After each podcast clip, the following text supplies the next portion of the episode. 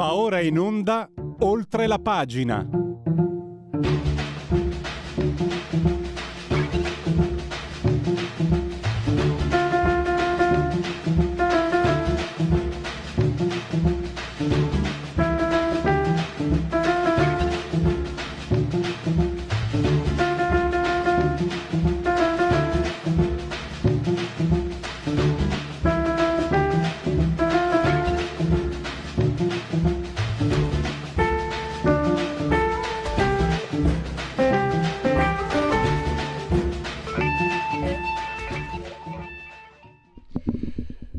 Oltre la pagina di Radio Libertà parleremo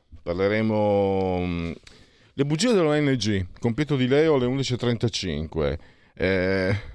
Vi ricordate Open Arms del processo Matteo Salvini? Non è vero che il barcone imbarcava acqua, lo dicono chi? I periti dell'accusa, non della difesa. Poi andiamo a vedere... parliamo di utero in affitto con Corrado Ocone, che ha scritto un bell'articolo dove spiega come l'utero in affitto sia un capitolo del turboliberismo e quindi il contrario, l'uomo merce, quello che non voleva Marx. Invece iniziamo con un tema pesante, un tema che sapete il sottoscritto ancora ai tempi del quotidiano La Padania ha seguito molto da vicino e sinceramente sono rimasto costernato, basito un termine bandito dal mio vocabolario, costernato a dir poco, quando vedo due autorevoli giornalisti, autorevoli con milioni di virgolette, come Fubini, che poi è un esperto di economia, e Caprarica, che come dice Travaglio è un reginologo, dire che ma l'uranio è impoverito, dai, sono pistole ad acqua, cosa vuoi che sia. Noi sappiamo che non è così, ma dovrebbero saperlo anche loro che sono giornalistoni, sono pagati fior di quattrinoni. Ed è gravissimo dire una cosa del genere solo perché si vuole a tutti i costi. Putin. Va bene, io sono anche con te, però non puoi travisare la realtà in questo modo. L'uso dell'uranio impoverito è gravissimo, comporta conseguenze che si protraggono negli anni anche nei confronti della popolazione civile. Mi sembra che lo usi già la Russia, che si dagli proiettili di all'uranio impoverito. Anche l'Ucraina è un aggravarsi, altro che la pace. E ho il piacere di avere al microfono una persona che ha dato veramente tutto se stesso, e se alla fine, dopo molta fatica e molti anni, giustizia è stata raggiunta, ci sono le sentenze, alcune sono diventate definitive. Certo, purtroppo per colpa anche di certi ministri della difesa la giustizia è arrivata molto in ritardo, purtroppo, ma è arrivata comunque, grazie a Domenico Leggiero. Non solo lui, ma lui veramente fin dall'inizio si è esposto moltissimo, lui è presidente dell'Osservatorio Militare, e si è esposto moltissimo per denunciare questa pratica, i pericoli tra la fine degli anni 90 e i primi anni 2000, quando non se ne sapeva ancora nulla, venivano usati la sindrome dei Balcani si chiama, venivano usati in Kosovo e prima ancora nella Guerra del Golfo. Sto parlando troppo perché abbiamo proprio Domenico Leggiero in collegamento. Benvenuto Domenico, grazie per essere qui con noi.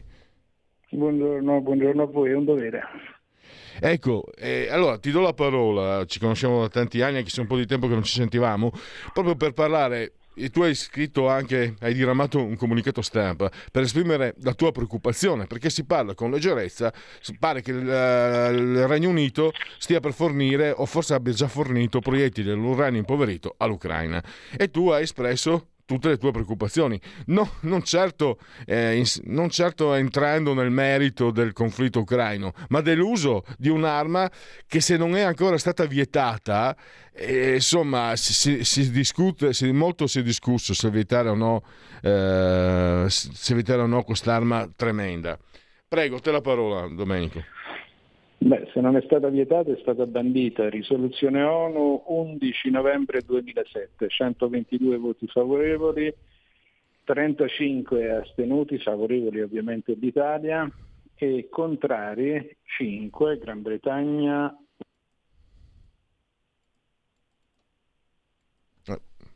È saltata. Lo richiamiamo. Sì. Ecco. Tanto per fortuna interpello persone che la sanno, perché avevo letto che non era stata vietata, invece appunto Domenico sta spiegando che era stata comunque bandita, quindi si tratta di armi che francamente non... È vero, la guerra è brutta, la guerra, ma ci sono...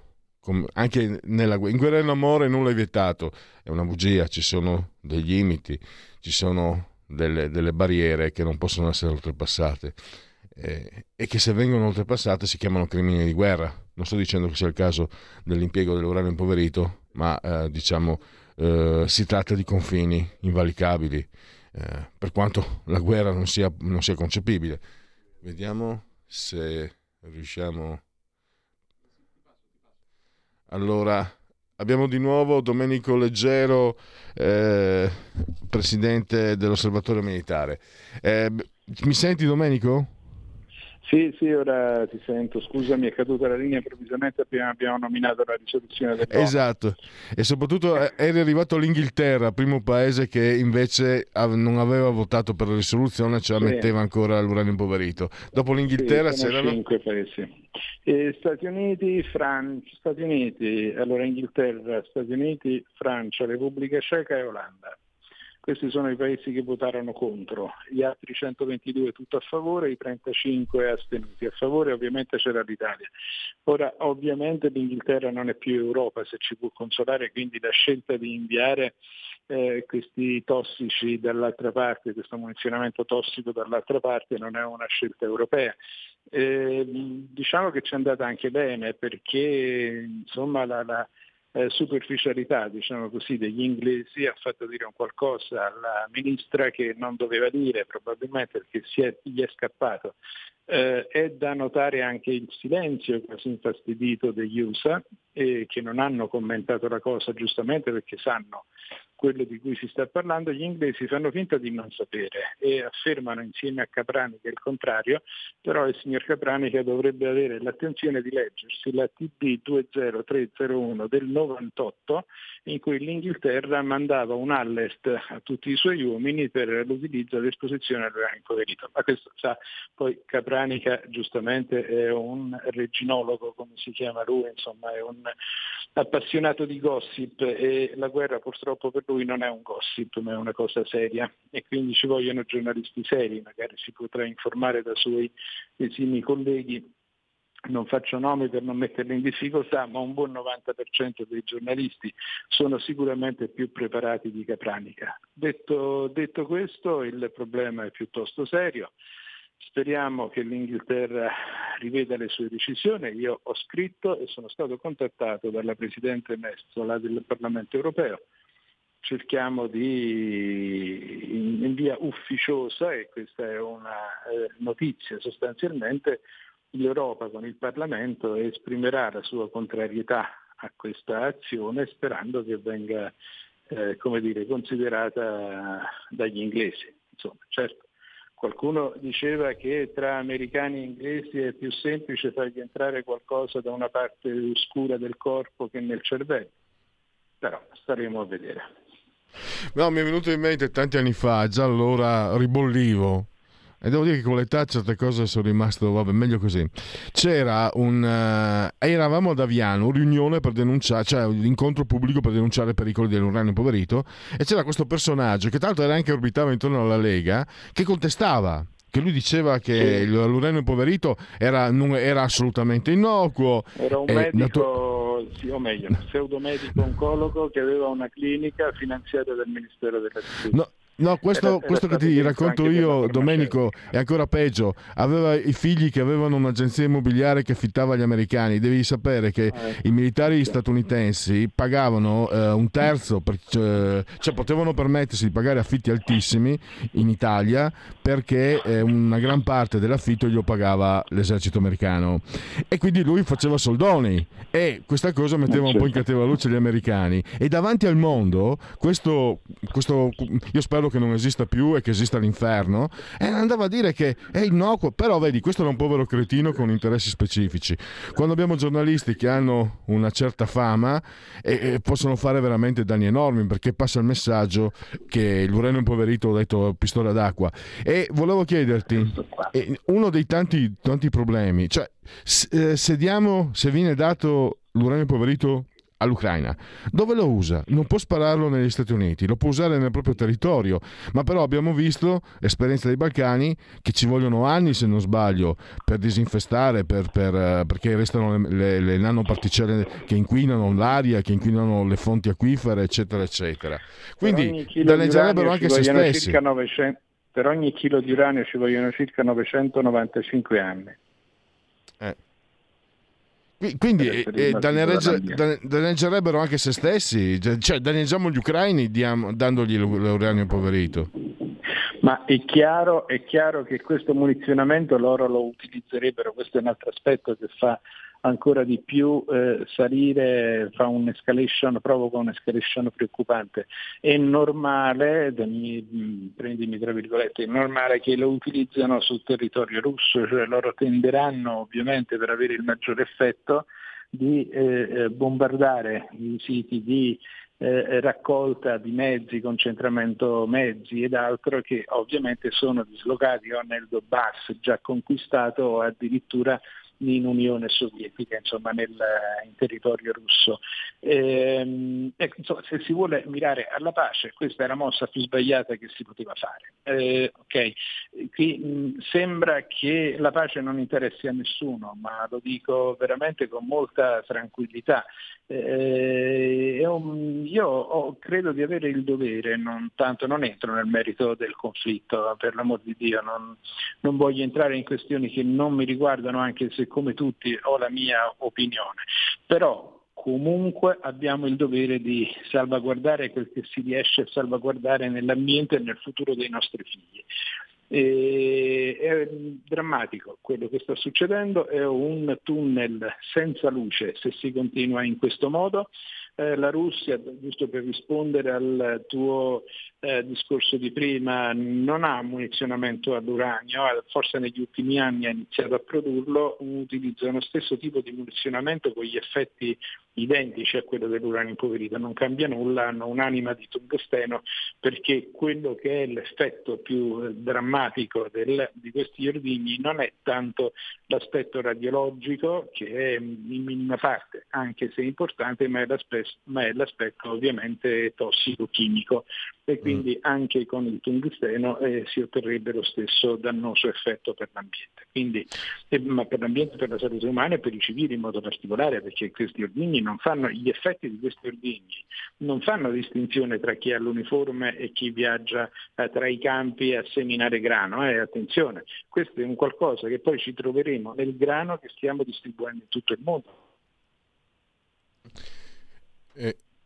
Non so, mi sembra sia sparito.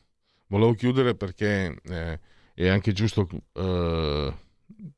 approfittare dell'occasione per fare anche un riepillo, per ricordare anche a chi esco, rinfrescare la memoria, anche a me stesso, le sentenze che hanno sancito le responsabilità dello Stato italiano, che ha mandato nei territori dove era stato usato questo metallo, ha mandato soldati completamente privi di protezione, ci sono stati molti morti e anche sentenze. Domenico, mi senti? Sì, ora sì, non ho capito perché casca la linea, io ho il massimo della ricezione. Andiamo avanti. Non facciamo dietrologie. Domenico, io ne approfitto perché ricapitoliamo, rinfreschiamo la memoria anche per me. Io ho messo insieme un po' di dati, sono andato a rinfrescarmi io la memoria, ma ti do proprio volentieri la parola perché ci sono sentenze che sono diventate definitive, che sanciscono in modo implicito, attribuendo le responsabilità allo Stato italiano, la pericolosità di questo metallo pesante. Assolutamente sì, ci sono più di 300 sentenze. L'unico paese in cui si continua a sentenziare sullo stesso argomento è l'Italia, che in un paese normale lo Stato non butterebbe via soldi rispetto a un argomento che già sostanzialmente è stato definito e giuridicamente assestato. 1. 2. Di cosa vogliamo parlare? Lo ha confermato l'OMS, lo ha confermato lo IARC. Su tutta la letteratura scientifica che conta si dice la stessa cosa.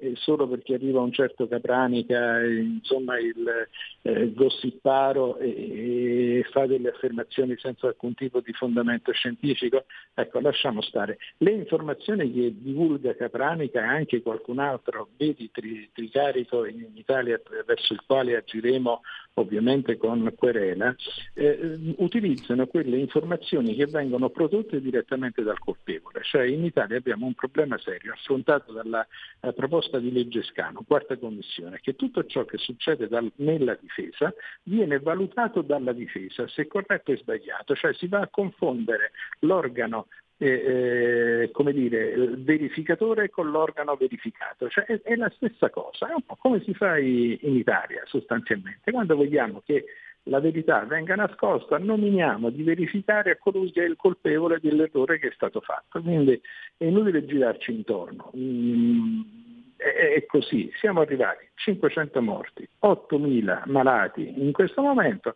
e la gente continua a parlare di uranio impoverito, addirittura dandolo ad una nazione che lo spalmerà per bene su quei campi coltivati a grano, il cui prodotto verrà distribuito in tutto il mondo. Va bene, evidentemente le affermazioni di Caprarica sono state fatte immediatamente dopo uno dei suoi frequenti party e cocktail che ci ha abituato a farci assistere. Sì, diciamo però questo, il personaggio è quello che è, l'abbiamo capito, questo giornalista, però quando uno dice una cosa in un determinato contesto, comunque l'ambiente, l'habitat per così dire, dovrebbe correggerlo, cioè avrebbe dovuto esserci una sollevazione pubblica dei media, dei mezzi di informazione, dire questo signore ha detto una soverchia stupidaggine. Per Luigi e viceversa, nel senso è lui un pupazzo, una marionetta che deve dire questo, e chi dovrebbe impugnarlo non lo impugna. Guarda, tutta questa polemica che sta lievitando, no? Io ho avuto negli ultimi 2-3 giorni a casa, ci è arrivata la CNN, è venuta la BBC, è venuto il canale cinese, sono venuti i giapponesi, è venuta la TV russa ad intervistarli. Io non ho avuto un rapporto o una notizia fatta dai media nazionali italiani. Quando invio comunicato stampa, indifferentemente sia Mediaset sia Rai, comunicato stampa dell'osservatorio non letto, ecco, questa è la risposta che arriva sulle mail. Non possono. Cioè il Caprarica fa quelle affermazioni perché gli sono dettate, cioè gli uomini che fanno informazione, grazie a Dio ne abbiamo tanti in Italia, sono in secondo piano. Gli altri sono delle marionette messe lì che vengono mosse con dei fili e dicono quel che il capo o il sistema deve far dire. Non è impossibile avere un'insurrezione dell'informazione. Ma sono affermazioni, Domenico, sono affermazioni che io condivido, devo dissociarvi perché non si sa mai, qua hanno tutti la querela facile, però io dico una cosa, abbiamo visto socialisti, comunisti, sindacalisti prendere fior di quattrini per dichiarare che in Qatar, dove la gente moriva sul lavoro, le condizioni di lavoro erano ottime. E allora io dico, dopo aver visto questo, francamente non vedo perché non mi devo sentire autorizzato a pensare al peggio. Anche nei confronti di chi dice che un'arma spaventosa come l'uranio impoverito è acqua fresca. Sarò autorizzato a pensare il peggio. Naturalmente io mi devo dissociare, Domenico, perché non si sa mai. No, ma guarda, non c'è nessun problema. Io in effetti un po' di paura ce l'ho, non tanto per me, per la mia famiglia, ma voglio dire, tanto ci sono tantissimi amici che proseguiranno, per cui non è un problema. Guarda, a proposito di Qatar, no? Che qualcuno, un mio paesano, insomma senza far nomi perché quello sì, davvero c'ha la querela facile, guarda un po', era proprio il nido del mio paesano dove andava a custodire, io lo dico perché prendo atto delle trasmissioni ad esempio di Report, manteneva i suoi interessi in quelle zone e noi ci abbiamo mandato a giocare anche la nazionale di calcio, insomma una nazione seria non avrebbe accettato di partecipare ai mondiali in quel contesto, però Insomma, ognuno poi ha le sue idee. Questo fa parte di un decadimento politico che stiamo assistendo più o meno da una ventina d'anni. C'è proprio un decadimento della classe politica dal punto di vista culturale, intellettivo. Ecco, è passato da uno studio di come vorrei io il paese, la politica, a cosa devo dire per far contento l'elettorato. Quindi vediamo che da una parte e dall'altra molto spesso dicono la stessa cosa in modo e toni diversi, soltanto per colpire, anche perché prima la politica era fatta da menti eccelsi che credevano in ideologia, ora è fatta da ragazzotti che cercano il posto di lavoro ben remunerato e a vita. Devo chiudere, ringrazio Domenico Leggiero, presidente dell'Osservatorio Militare, grazie di tutto e anche naturalmente per il grande esempio che hai dato comunque, che continui a dare, perché chiaramente quando vedi una persona che si mette in gioco, che si spinge con tutta la propria forza per la giustizia, e questo insomma qualcosa insegna. Grazie di tutto e risentirci a presto. Ciao, a presto, grazie a voi. Ciao.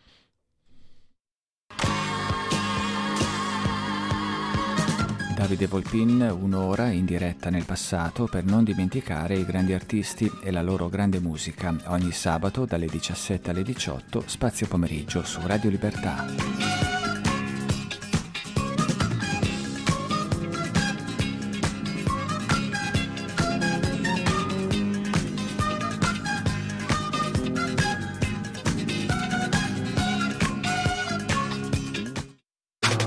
Stai ascoltando Radio Libertà, la tua voce libera, senza filtri né censura. La tua radio.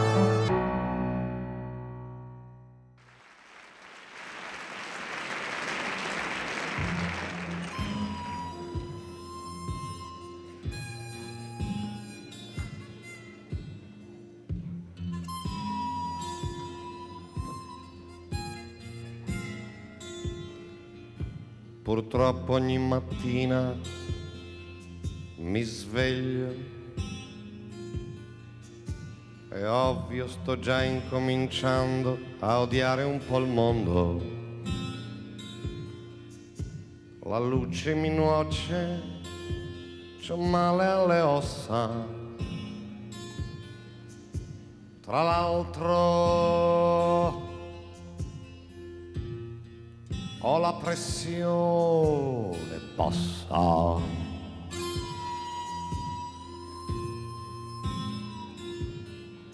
Schiaffeggio contro voglia la sveglia, mi alzo e vado a pisciare di pessimo umore.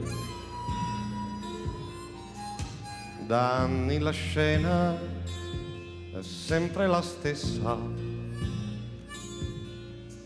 per forza ho la pressione bassa.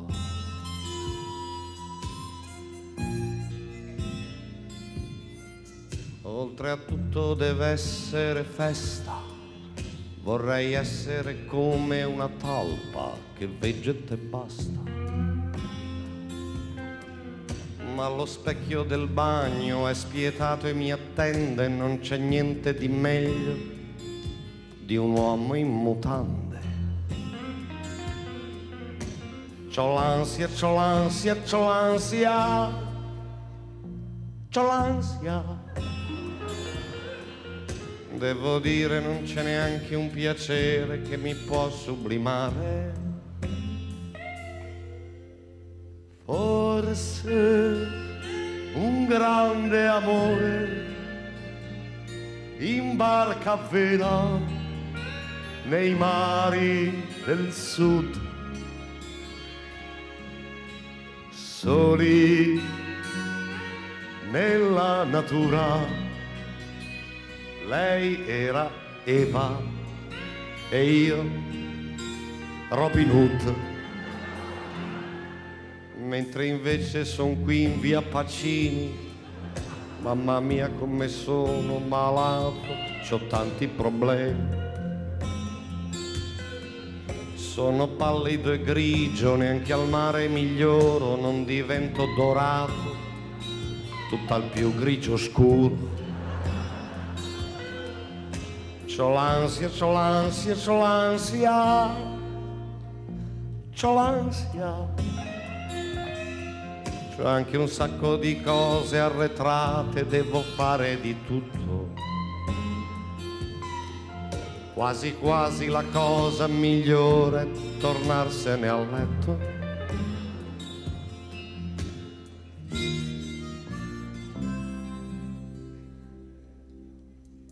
Domenica mattina, che pena, sdraiato mi sento pesante, penso alla gente che compra le paste e ascolta la messa. Anche il mondo ha la pressione bassa.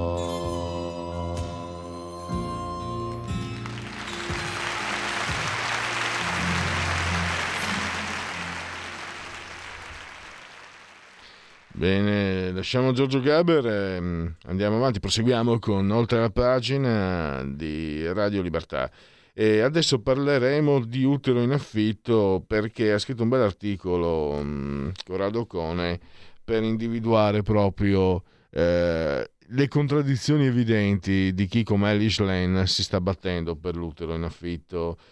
Abbiamo Corrado Ocone, saggista, lo possiamo leggere anche su Libero, sul blog di Nicola Porro, altro ancora. Benvenuto dottor Ocone, grazie per essere qui con noi. Ecco, lei ha individuato questa contraddizione. L'utero in affitto è un capitolo perfetto di turboliberismo, che tanto serve molto caro Nicola Porro, tra l'altro, ma è un'aberrazione ed è anche in aperta contraddizione con l'uomo merce che non doveva essere tale secondo la volontà di Carlo Marx. Tra l'altro lei ha scritto anche un saggio su Carlo Marx, quindi io non mi spingo oltre, che non vorrei, ho letto qualcosina anch'io di Marx, ma non vorrei dire stupidaggini, però grosso modo così mi ricordo.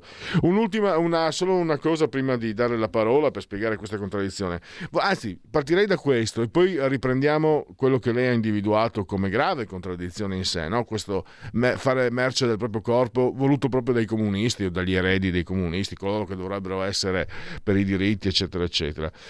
Si parla dell'utero incomodato d'uso, cioè dato in amicizia. Però stavo pensando, anche, mi sembra francamente una presa in giro. Questo, mi perdoni se sono prosaico rispetto a quello che poi lei adesso andrà a spiegarci, le aporie anche del pensiero di Elish Lane. Ma stavo pensando, se io ho abbastanza soldi o se io sono così in difficoltà da affittare il mio corpo e io ho così abbastanza soldi da comprare il tuo corpo, posso anche comprare la tua amicizia. Quindi francamente mi sembra una ipocrisia che rende il tacon peggio del buso, dicono da mia parte, la toppa peggio del buco. E questa è così una riflessione terra a terra. Volevo partire da qui e poi andiamo, sicuramente professore, lei andrà, dottor Ocone andrà a spiegarci appunto perché è insostenibile ed è ancora più grave che sia la sinistra a sostenere l'utero in affitto, anche se ci sono alcuni segmenti della sinistra, però la parte quella trainante, Elish Lane, è già chiaramente a favore dell'utero in affitto, quegli altri sembrano subire. Prego dottor Ocone. Sì, assolutamente, ma non vedo tanto una contraddizione se si tiene presente le evoluzioni della sinistra e in qualche modo anche della destra negli ultimi decenni. Perché questo? Perché noi anche altre volte in questa trasmissione abbiamo detto che l'età della globalizzazione, che così solo per comodità periodizziamo facendola iniziare dalla caduta del muro di Berlino, in verità le basi erano state affondate molto prima, diciamo che momentaneamente si è conclusa con nel 2016, quando da una parte Trump ha vinto le elezioni negli Stati Uniti, rompendo l'egemonia, diciamo, democratica degli Clinton e degli Obama, e anche all'anno in cui, fra l'altro, la Gran Bretagna ha votato la Brexit. Bene, questa età della globalizzazione, in effetti, ha rimescolato un po' le carte di quelle che erano la sinistra e la destra tradizionale, e se si tiene conto di questo rimescolamento non c'è in verità troppo da meravigliarsi che oggi ci sia questa convergenza di fatto fra posizioni ipermercatiste, chiamiamole così per intenderci, e posizioni di sinistra fondata sui diritti civili, quindi identitaria per intenderci. Perché non è da meravigliarsi che si crei questa contraddizione? Perché sostanzialmente l'ideologia che si è venuta creando nell'età della globalizzazione, che è l'ideologia del globalismo, in effetti nasceva proprio da una convergenza, da una parte da una sinistra che abbandonava la questione sociale, anche perché oggi in qualche modo le classi è finito il lavoro tradizionale, nello stesso tempo le classi operaie diciamo non sia in quantità sia come capacità di organizzarsi non sono più quelle di un tempo.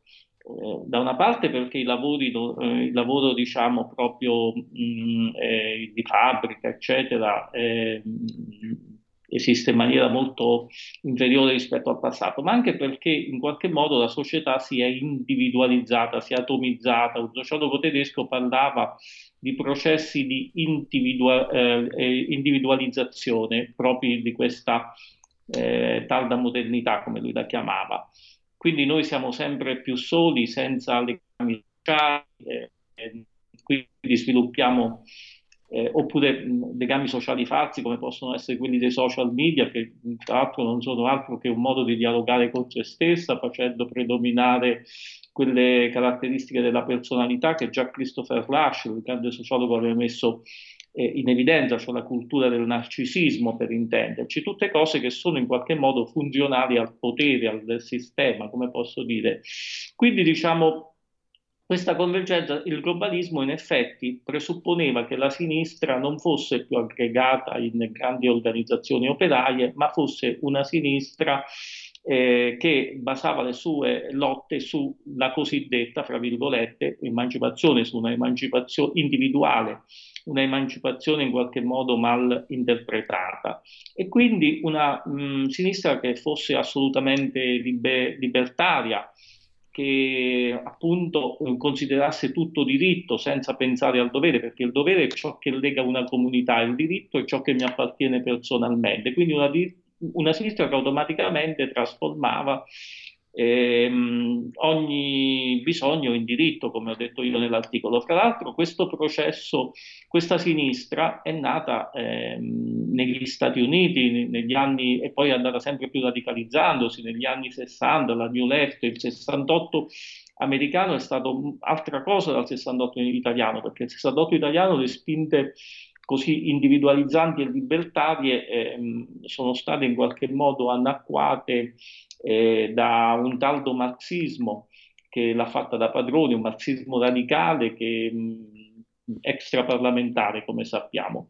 Però ecco, poi l'Italia ci è arrivato comunque più tardi attraverso il cosiddetto riflusso, attraverso anche l'azione svolta da giornali tipo Repubblica, che hanno recuperato in questo senso la vecchia cultura azionista. Quindi questa ideologia predominante del globalismo aveva bisogno di questa sinistra, ma aveva anche bisogno di una destra ben delineata, in cui quello che era la destra ha avuto sempre diverse anime, come ci ha detto pure in un bello articolo qualche settimana fa sulla Verità Marcello Veneziani, cioè la destra ha avuto un'anima sociale, ha avuto anche un'anima liberale. Il conservatore classico inglese è un liberale ed è un liberista pure, però il liberismo è quello, non è quello che esige diciamo, il nuovo sistema di potere.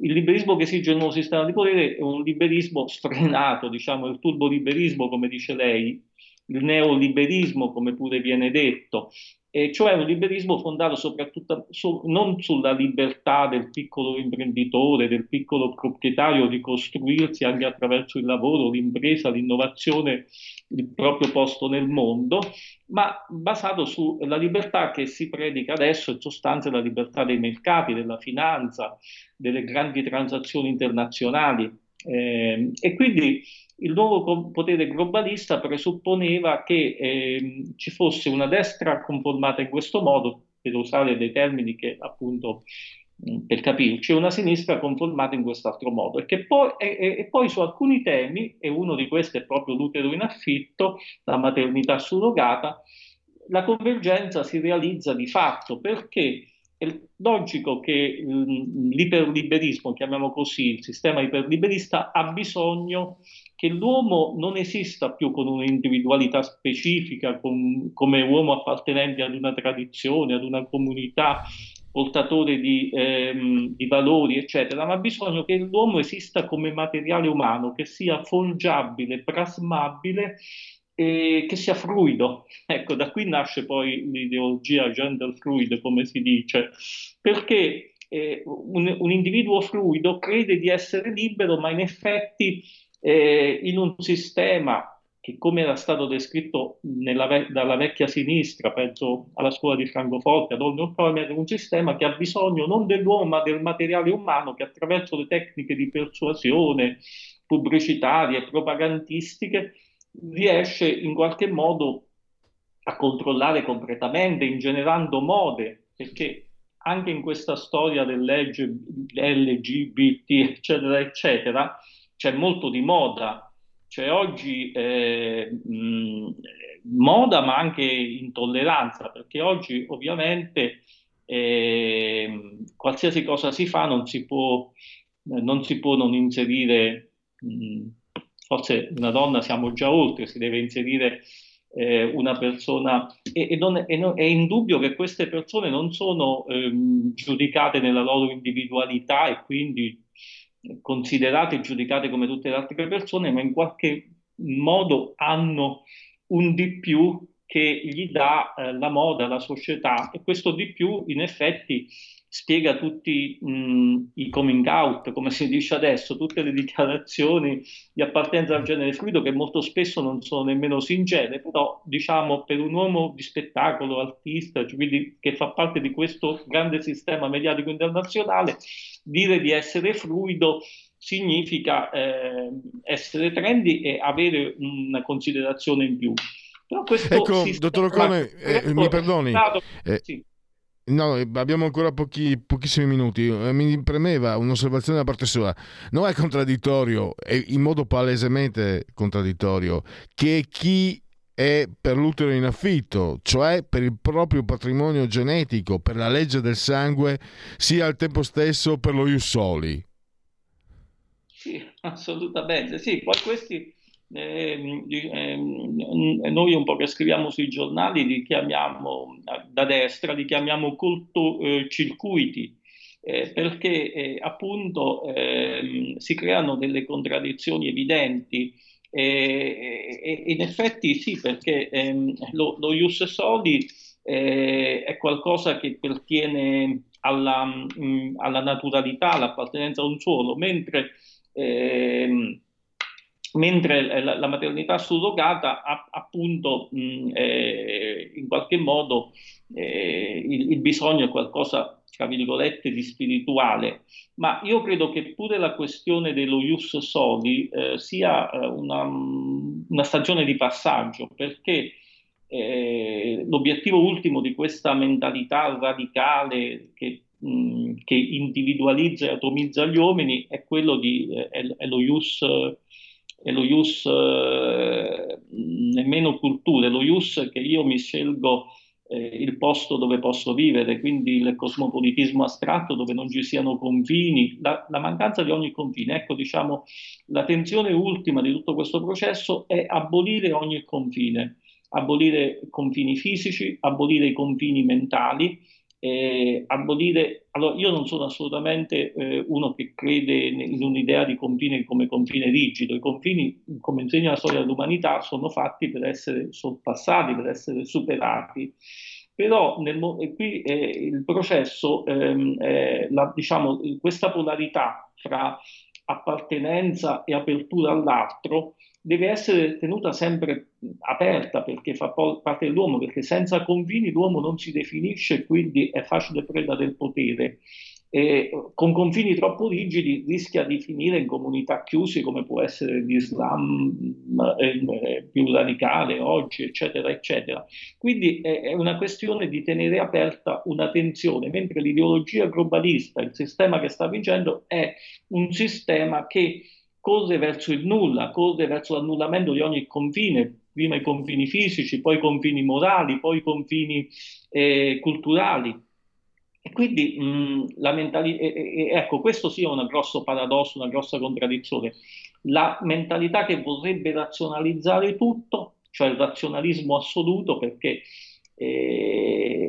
diciamo tutto viene ricondotto alla ragione e non alla tradizione, finisce per dirigersi verso il nulla, perché dove tutto è ragione, dove non si considerano pure invece le tradizioni, l'appartenenza, i sentimenti, tutto quello che fa parte dell'umanità al pari della ragione, dove tutto è ragione, nulla più è ragione, e quindi questa ragione assoluta scade nel nichilismo, nel relativismo, vale qualsiasi cosa. Io, la mia identità è quella che mi forgio ogni mattina, è come se io ci fosse un armadio dove ci sono appesi tanti abiti. Stamattina quale mi metto? Quello giallo, quindi oggi mi sento donna, domani mi sento, insomma, quindi ciò che è più proprio dell'uomo viene considerato come qualcosa di, la vita diventa come un gioco, ma un gioco per modo di dire, perché questo gioco è funzionale ad un sistema di potere, di controllo, sorveglianza, che tutti ben conosciamo, insomma. Certo. Quindi l'utero in affitto è molto emblematico proprio per la convergenza di due culture, di cui una proviene da destra, anche se poi è tutto da vedere, quella iperliberista, mercatista, eccetera, e l'altra proviene da sinistra, quella che riduce il bisogno a diritto, cioè il desiderio del momento, il desiderio unico, diventa di fatto un diritto perché appartiene a me, cioè l'individuo si automizza, cioè non si definisce più come andrebbe definito a partire dai legami sociali che lo definiscono appunto come individuo, ma viene visto come un atomo da solo nel mondo e quindi preda appunto del potere. Siamo arrivati alle conclusioni, dottor Ocone, io la devo accomiatarmi, grazie davvero per questo suo intervento, molto interessante come sempre. Potete leggere il dottor Ocone su Libero e anche sul blog di Nicola Porro e anche altro, potete leggere i suoi saggi. Allora, Corrado Ocone, grazie ancora e risentirci presto. A presto, grazie. Segui la Lega è una trasmissione realizzata in convenzione con La Lega per Salvini Premier. Segui la Lega prima che la Lega seguisca te, alla Pellegrina e anche alla sintattica. Questo è il rumore di un diesel. Seguo a te alla Marciana, sono sul sito legaonline.it, scritto legaonline.it. Molte cose si possono fare su questo sito, iscrivervi alla Lega per esempio è molto facile, si versano 10 euro, lo si può fare tranquillamente anche tramite PayPal, senza nemmeno vi sia la necessità che siate iscritti a PayPal. Poi il codice fiscale e gli altri dati richiesti, quindi vi verrà recapitata la magione per via postale. Naturalmente se di mezzo ci sono poste italiane, gesti apotropaici a profusione sia per le femminucce che per i maschietti, la tessera Lega Salvini Premier. Il momento di autodeterminazione civica, vale a dire il 2 per 1000, è una scelta libera che non ti costa nulla. Nella dichiarazione dei redditi scrivi D43, di Domodossola al 4 come i moschettieri o i cavalieri dell'Apocalisse o le stagioni, 3 invece è il numero perfetto.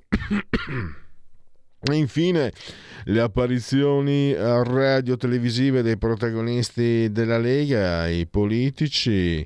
Abbiamo stanotte all'1 Claudio Borghi a Parlamento Magazine Rai 3, quindi l'1 di domani notte, cioè di martedì mattina, insomma, stanotte dai. Senatore Claudio Borghi, che conoscete benissimo. L'europarlamentare Federico Freni domani pomeriggio alle 17.15 Sky TG24, rubrica economia. Andrea Ostellari Rai News 24, sempre domani alle 21.20. Poi andiamo oltre, trasmissione storica Un giorno da pecora Radio 1 alle 13.40 mercoledì, appunto, con Gianmarco Centinaio, vicepresidente del Senato. E quindi per Segui la Lega, Sassufi. Segui la Lega è una trasmissione realizzata in convenzione con La Lega per Salvini Premier. Un po' di sondaggi, termometro politico, abbiamo Fratelli d'Italia 29,4, 18 per il PD, 16,3 5 Stelle, 9 tondo per la Lega. Poi abbiamo Calenda 7,8, Forza Italia 7,7. Poi fatemi uscire. Allora, lei a favore della maternità surrogata? Guardate un po', Lupus in fabula. Sì, le donne hanno diritto di fare del proprio corpo quello che vogliono, incluso portare in grembo il figlio di altri, anche a pagamento, 15,7.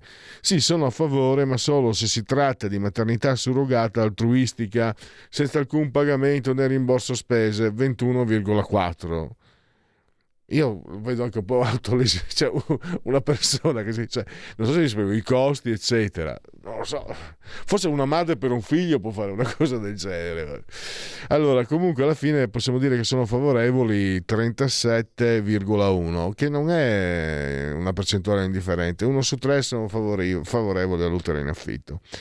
E invece il 55,5 è contrario. No, dovrebbe essere illegale ovunque sia stata praticata, ma il bambino dovrebbe rimanere con la coppia che ha fatto ricorso alla maternità surrogata. No, dovrebbe essere illegale ovunque sia stata praticata, il bambino dovrebbe essere restituito alla madre naturale o dichiarato adottabile. Questo è il 40,2%. Non sa il 7%. Cioè, il bambino adottabile, a me sembra un po'. Cioè, non ci sono i vegetoni quando si parla di maternità. A me così personalmente sembra un po', so che non è leghista dirlo, a chi se ne frega, insomma, io sono, prima di tutto sono io, mi sembra un po' crudele, no? Cioè, se nasce il bambino dall'utero in affitto, cosa fai? Lo butti per strada, come facevano in Cina, no? Ci sono le foto anche orrende delle bambine che venivano buttate per strada appena nate, ancora col cordone ombelicale. E si vede che gli italiani sono fatti così, pazienza. Tanto io italiano non lo sogno. Cosa pensa del tentativo di mediazione cinese nella guerra in Ucraina? Molto positivo che l'abbiano proposto, 23,2, mi sembra buono, ma sarebbe stato meglio l'avesse proposto l'Europa o l'Occidente, 22,9. Mi sembra molto vago, non ci sono proposte concrete, 14,7. Penso si tratti solo di un tentativo di estendere la propria influenza sulla Russia e l'Europa. Alla Cina non interessa veramente la pace, 23,2. Se non comprende il completo ritiro dell'esercito russo dai territori occupati, come se non esistesse, non può essere ricevibile, 13%. Non parla, non dice, 3%. Cosa pensa dell'incriminazione di Putin da parte del Tribunale dell'Aia? Trovo sia giusta, i crimini che ha compiuto sono chiarissimi, 25,8%. Il 18 invece dice non andrà mai sotto processo, ma questa incriminazione è comunque positiva. Nessun leader occidentale potrà più cercare accordi con lui. Il 22,1 invece ritiene che si tratti di una mossa ininfluente che non cambierà le sorti del conflitto in Ucraina. Penso sia un gesto ingiusto e ipocrita, anche considerando che per esempio Bush non è stato incriminato per la guerra in Iraq. Questo lo pensa un terzo, 32,5, e l'1 invece non sa. Vediamo se ce la faccio. Case Green, facciamo così, questo merita di essere sciorinate con i tempi giusti, quindi non affretto, sono le 11.30, non sforo. Manca il sondaggio sulle case Green e poi un altro ancora, lo scopriremo insieme. Stai ascoltando Radio Libertà, la tua voce libera, senza filtri né censura. La tua radio.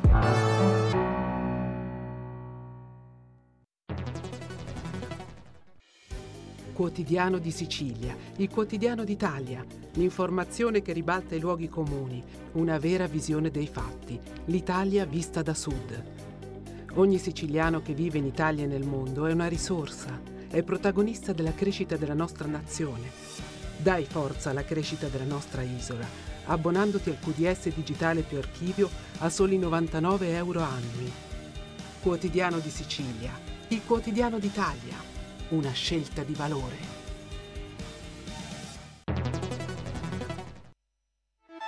Stai ascoltando Radio Libertà, la tua voce libera, senza filtri né censure, la tua radio.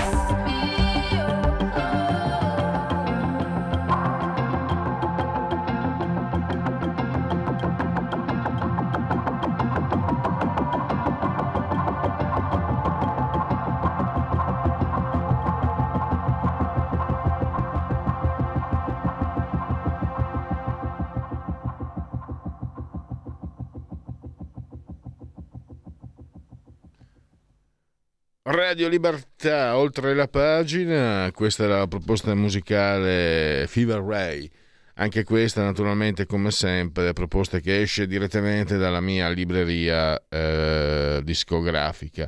Allora andiamo a parlare adesso di un tema che sta a noi molto, molto caro. Sabato era proprio l'apertura di Libero, le bugie dell'ONG, è un tema importantissimo perché sono anni che non si riesce a far passare quello che personalmente credo sia evidente, cioè non puoi pensare di scorazzare per il Mediterraneo o un barcone, no, il Mediterraneo non è il giardino di casa, quindi. E poi ci sono le prove, ci sono state, vi ricordate, c'era un giovane che faceva vedere con un'applicazione come appunto curiosamente quando partivano i barconi scattavano immediatamente l'ONG. E adesso dal processo a Salvini, il caso Open Arms, addirittura i periti dell'accusa non della difesa, vanno in questa direzione. Prima però, innanzitutto fatemi salutare e dare il benvenuto come sempre a Pietro De Leo di Libero e del Tempo. Benvenuto Pietro, grazie per essere qui con noi. Buongiorno, grazie a voi. Allora Pietro, guarda, abbiamo parlato con Tato, anche lui Corrado Ocone, anche lui come te scrive su Libero, abbiamo parlato dell'utero in affitto, non voglio distogliere dal tema dato, però stavo facendo con il nostro meraviglioso regista Federico Borsari facevamo una riflessione insieme sull'utero in affitto. Se per queste persone il patrimonio genetico è così importante, no? Vogliono avere un figlio con il proprio patrimonio genetico.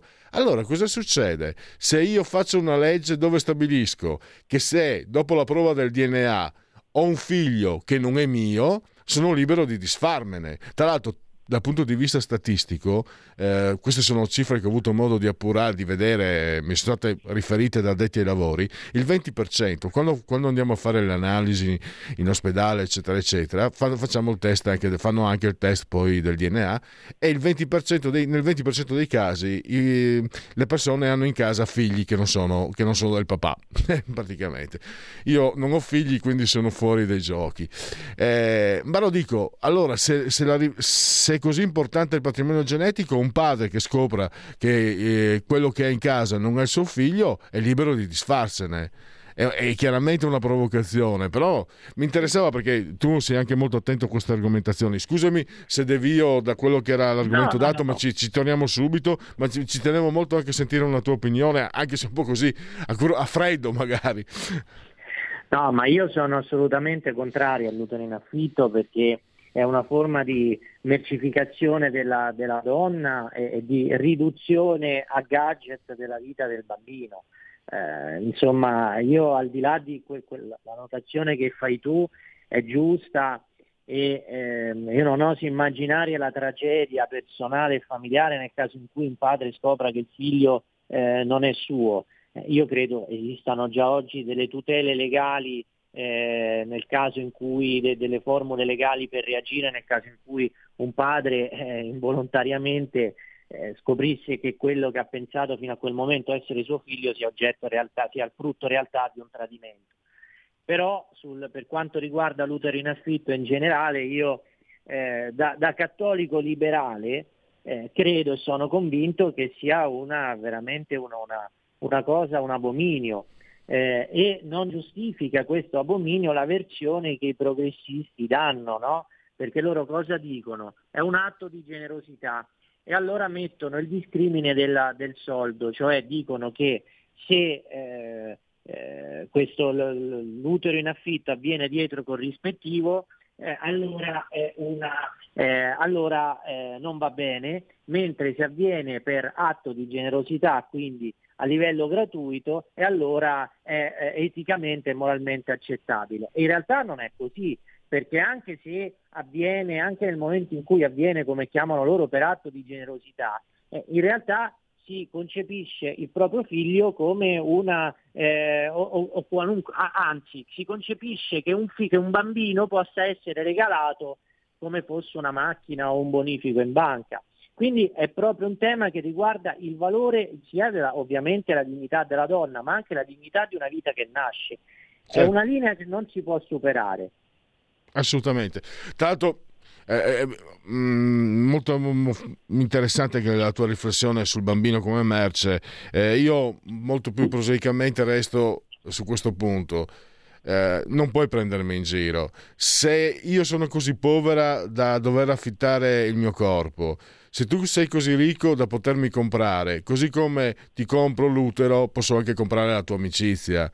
Quindi mi sembra che chi propone questo tipo, chi avanza questo tipo di proposta, pigli per il sedere la gente, sia due volte colpevole, perché non si può pigliare per il culo così le persone, pensare che siano tutte così sceme. E io posso dirti che certe volte penso siano tutti scemi quelli che continuano a dire che le ONG sono gli angeli del Mediterraneo che vanno a salvare vite umane, la nobile missione. Tra l'altro prendono un sacco di soldi, tra l'altro ci sono anche le intercettazioni, Beppe Caccia che diceva cosa volete, siccome non ne aveva caricati abbastanza, volete che vada a fare il gelataio, il cameriere, eccetera eccetera. Ecco, tu hai portato sul giornale, su Libero, sulla prima pagina, quelle che sono state anche le rivelazioni, le posizioni dei due periti dei PM, quindi dell'accusa nel processo Open Arms a Salvini. E qui sono emerse, cioè, è emerso intanto una cosa, no? Hai scritto: non è vero che il barcone stava affondando, stava imbarcando acqua. Quella è una balla, una bugia dell'ONG. E poi tu, ti ringrazio anche perché io mi sono dato anche un po' un senso di... mi sono preso un po' di coach, mi sono sentito un po'... Vediamo un po'... Ma tra poco... Ho Pietro De Leo per parlare del processo Open Arms che si sta tenendo nell'aula bunker del Luciardone a Palermo. Ricordo anche, l'ho scritto Pietro, il 21 aprile prossima udienza. Dicevo, ringrazio anche Pietro perché io mi sono sentito un po' in colpa perché me ne ero un po' dimenticato. C'è anche la testimonianza del comandante del sommergibile, che è un'altra cosa grossa. Ma andiamo con ordine: non imbarcava acqua, lo dice addirittura l'accusa di Salvini. A questo punto di cosa stiamo parlando? Pietro, pronto? Speriamo che non sia come è successo qualche mese fa, che Pietro si prese per colpa nostra una multa. Oh, guardate se non è uguale a Rubi Rubacuori questa qua, la professoressa, quella che diceva che siamo tutti fascisti, ma è identica, è lei, è sua zia, è sua sorella gemella più grande, è proprio identica. Pietro, proviamo a raggiungerlo al fisso. Cambiamo. Ah, va bene, perfetto. Tanto sì, era solo, mi piace ravvisare le similitudini somatiche tra le persone. Non ha, per carità, non è così rilevante che la professoressa, non mi ricordo neanche più come si chiamasse, quell'antifascista, sia uguale a Rubi Rubacuori, è indifferente. Allora vediamo se adesso ce l'abbiamo, Pietro. Eccoci qua. Allora, eccoci. Pietro, dicevo che tu hai ricordato anche la testimonianza del comandante del sommergibile, un altro aspetto molto importante. Ho detto, mi sono sentito in colpa perché l'avevo un po' dimenticata, invece è un punto rilevante. Allora, iniziamo appunto da quello che però hanno detto i periti dell'accusa. Non imbarcava acqua, l'ONG, quelli dell'Open Arms hanno detto bugie. Beh sì, stando ai periti sia dell'accusa che della difesa è proprio così, non imbarcava acqua. Poi in un altro passaggio dell'udienza, perché venerdì sono state ascoltate diverse testimonianze, è emerso anche che lo scafo del barchino non era danneggiato e quindi per quanto riguarda diciamo così, l'imbarco dell'acqua, quello che è emerso dai periti contraddice l'affermazione della ONG messa addirittura nero su bianco, perché loro, quelli della Open Arms, l'equipaggio nel diario di bordo avevano annotato proprio che il barchino imbarcava acqua. Quindi questo è un dato fondamentale, perché sembrerebbe, utilizziamo ancora il condizionale perché siamo ancora in una fase processuale, sembrerebbe che la ONG abbia esasperato la situazione di pericolo relativamente a questo salvataggio. E poi c'è anche un altro dato che è molto importante, che è quello come ricordavi tu giustamente, della testimonianza del comandante Oliva del sommergibile Venuti, che ad un certo punto nella sua attività di ricognizione nel Mediterraneo, ha captato questa nave ONG, l'ha seguita e monitorata per un certo numero di ore, notando ad un certo punto una deviazione anomala, un'accelerazione anomala, cioè per svariate ore questa nave procedeva, poi a un certo punto ha cominciato a correre sul mare a velocità molto sostenuta, tanto che il sommergibile la perde di vista, la rintraccia quando già stavano facendo il salvataggio. All'interno di tutto questo, io spero di non incartare troppo l'ascoltatore, all'interno di tutto questo c'è il tema delle intercettazioni, perché questo sommergibile nella sua attività di monitoraggio aveva svolto anche un'attività di captazione delle conversazioni, ed è lì che emerge questa famosa conversazione tra l'equipaggio della ONG ed un presunto interlocutore, una conversazione in spagnolo che ad un certo punto del processo, non all'inizio, è emersa e non era neanche nelle carte del Senato, quelle che poi la scorsa legislatura, sulla base delle quali è stata data l'autorizzazione a procedere contro Salvini. Cosa potrebbe dimostrare tutta questa serie di elementi?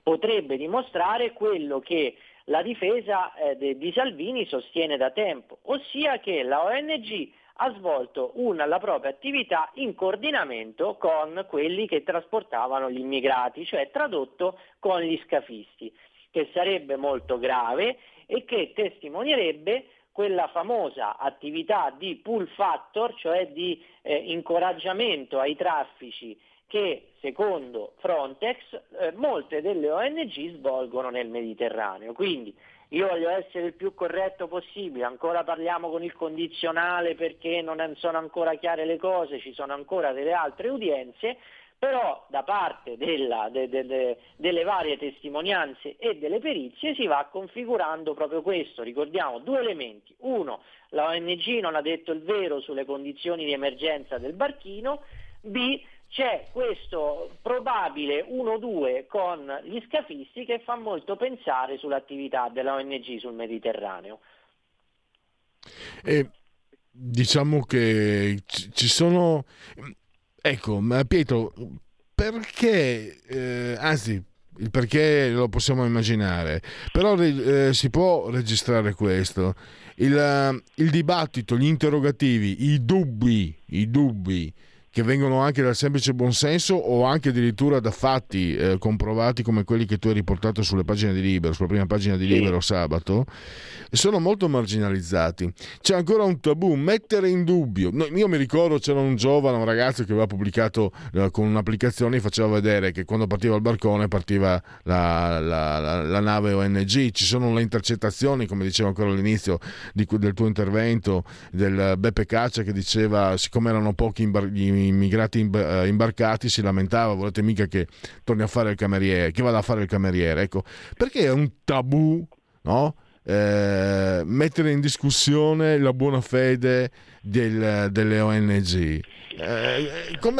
Da dove viene tutto questo potere, il fatto di poter essere marginalizzato ogni dubbio, che poi, voglio dire, non avere dubbi sull'operato delle ONG secondo me significa essere o in malafede o pagati, come insegna il Qatargate, o deficienti.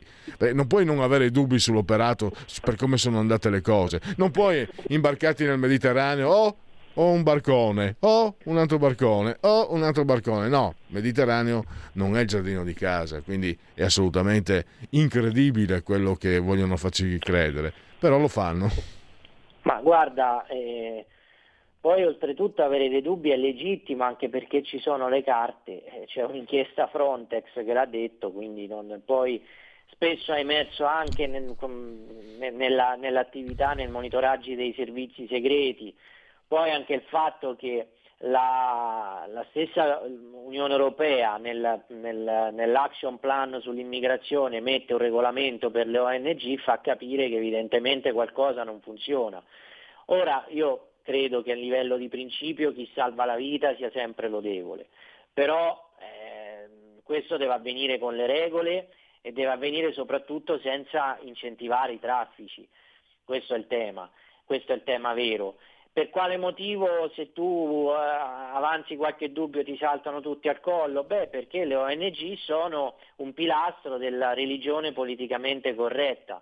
Oggi se tu dici qualcosa sull'accoglienza, sull'ONG, sull'ambiente, sul gender, sugli stradiritti LGBT, vieni crocifisso, perché c'è questa religione progressista politicamente corretta che si basa sulle immagini, l'immagine del migrante buono per forza, l'immagine dell'accoglienza dovuta, l'immagine delle coppie omosessuali che possono fare qualsiasi cosa, anche adottare i figli e ordinarli su internet, l'immagine di un ambientalismo che deve essere perseguito a tutti i costi, anche quello di far perdere milioni di posti di lavoro in determinati comparti.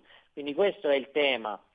Il tema del multiculturalismo è un altro, è derivante da quello dell'immigrazione, cioè che tutte le culture e tutte le religioni possano convivere pacificamente. Se tu avanzi qualche dubbio sei un retrogrado. Quindi rientra in tutto questo calderone, che però, attenzione, è un calderone molto forte, ma è un calderone di minoranza. Quindi non è che la gran parte delle persone la pensa in quel modo, assolutamente, la gran parte delle persone la pensa in un altro modo.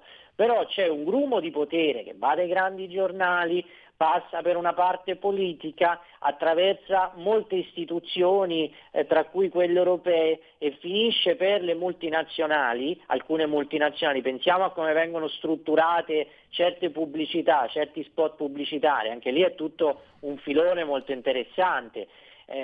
Insomma, è un gruppo molto, è un grumo di potere molto agguerrito, e veramente se uno se ne discosta deve essere pronto a fare una battaglia culturale molto pesante, perché veramente vieni additato, ti lanciano strali, ma in realtà è una battaglia necessaria, perché abbiamo il mondo come sta andando, cioè su quei cardini lì, non è un mondo che funziona bene. Assolutamente, noi siamo arrivati alla chiusura, Pietro, e allora io ringrazio perché come sempre è molto disponibile e anche grazie, molto esaustivo, scusate, e chiaro. Pietro De Leo, problema di linea oggi. Mi è dato tutto bene o comunque, Pietro, potete leggere comunque Pietro ogni giorno o su Libero o sul Tempo. Grazie ancora e naturalmente poi puntualmente anche qui a Radio Libertà. Grazie Pietro, grazie. E a presto. Grazie. Allora, c'era un sondaggio, l'ultimo, no, le case green, ecco, volevo tenerlo caro, lo tengo da conto, lo tengo caro. Il Parlamento Europeo ha approvato la direttiva case green, è d'accordo con questa scelta? Sì, è necessario spingere i proprietari di casa a rendere le abitazioni meno inquinanti, 7,7%. Pochi girerebbero in modo spontaneo. Sì, ma è assolutamente necessario che venga varato un fondo europeo per finanziare i lavori, il peso degli adeguamenti non può cadere solo sulle famiglie, 37,2%, quindi grosso modo abbiamo un 44,9% che tutto sommato non è contrario.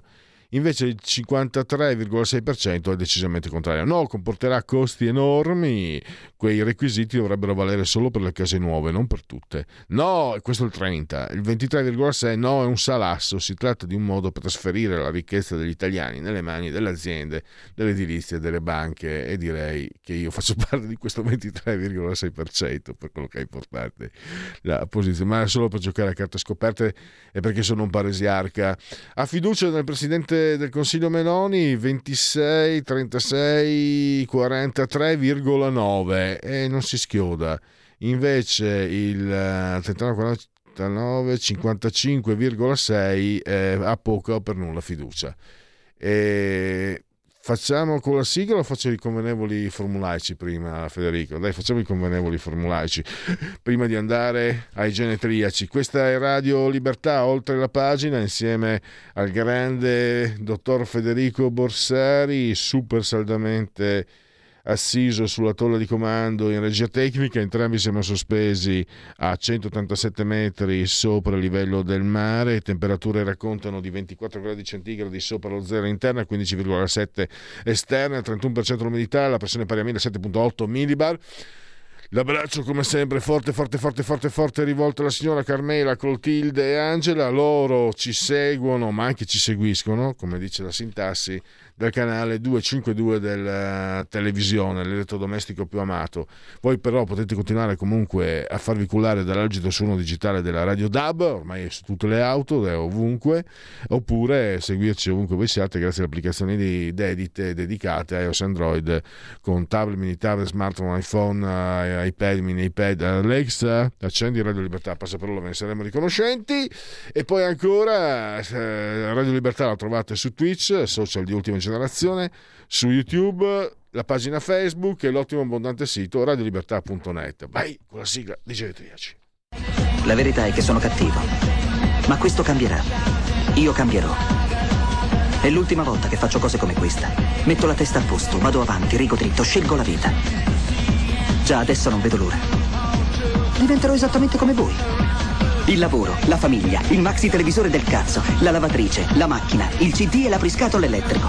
Buona salute, colesterolo basso, polizza vita, mutuo, prima casa, moda casual, valigie, salotto di tre pezzi, fai da te, telequizze, schifezze nella pancia, figli, a spasso nel parco, orario d'ufficio, bravo a golf, l'auto lavata, tanti maglioni, Natale in famiglia, pensione privata, esenzione fiscale, tirando avanti, lontano dai guai, in attesa del giorno in cui morirai. Genetriaci del settimo giorno di Germinale, mese del calendario repubblicano, per tutti è un lunedì, lunis 27 di marzo, anno domini 20 e 23, 2023 che dir si voglia. Il 1941 l'attacco a Pearl Harbor, poi la desecretazione dei documenti ufficiali americani rivelarono che Pearl Harbor fu lasciata incustodita proprio per provocare l'intervento giapponese, perché gli statunitensi avevano i mercati pieni, non riuscivano a svuotare, quindi erano in piena stagflazione, in crisi andavano verso la crisi economica, però il popolo americano non voleva sapere di entrare in guerra e quindi hanno usato come pretesto Pearl Harbor, emerso dai documenti del... Sapete cos'è che però mi dà fastidio?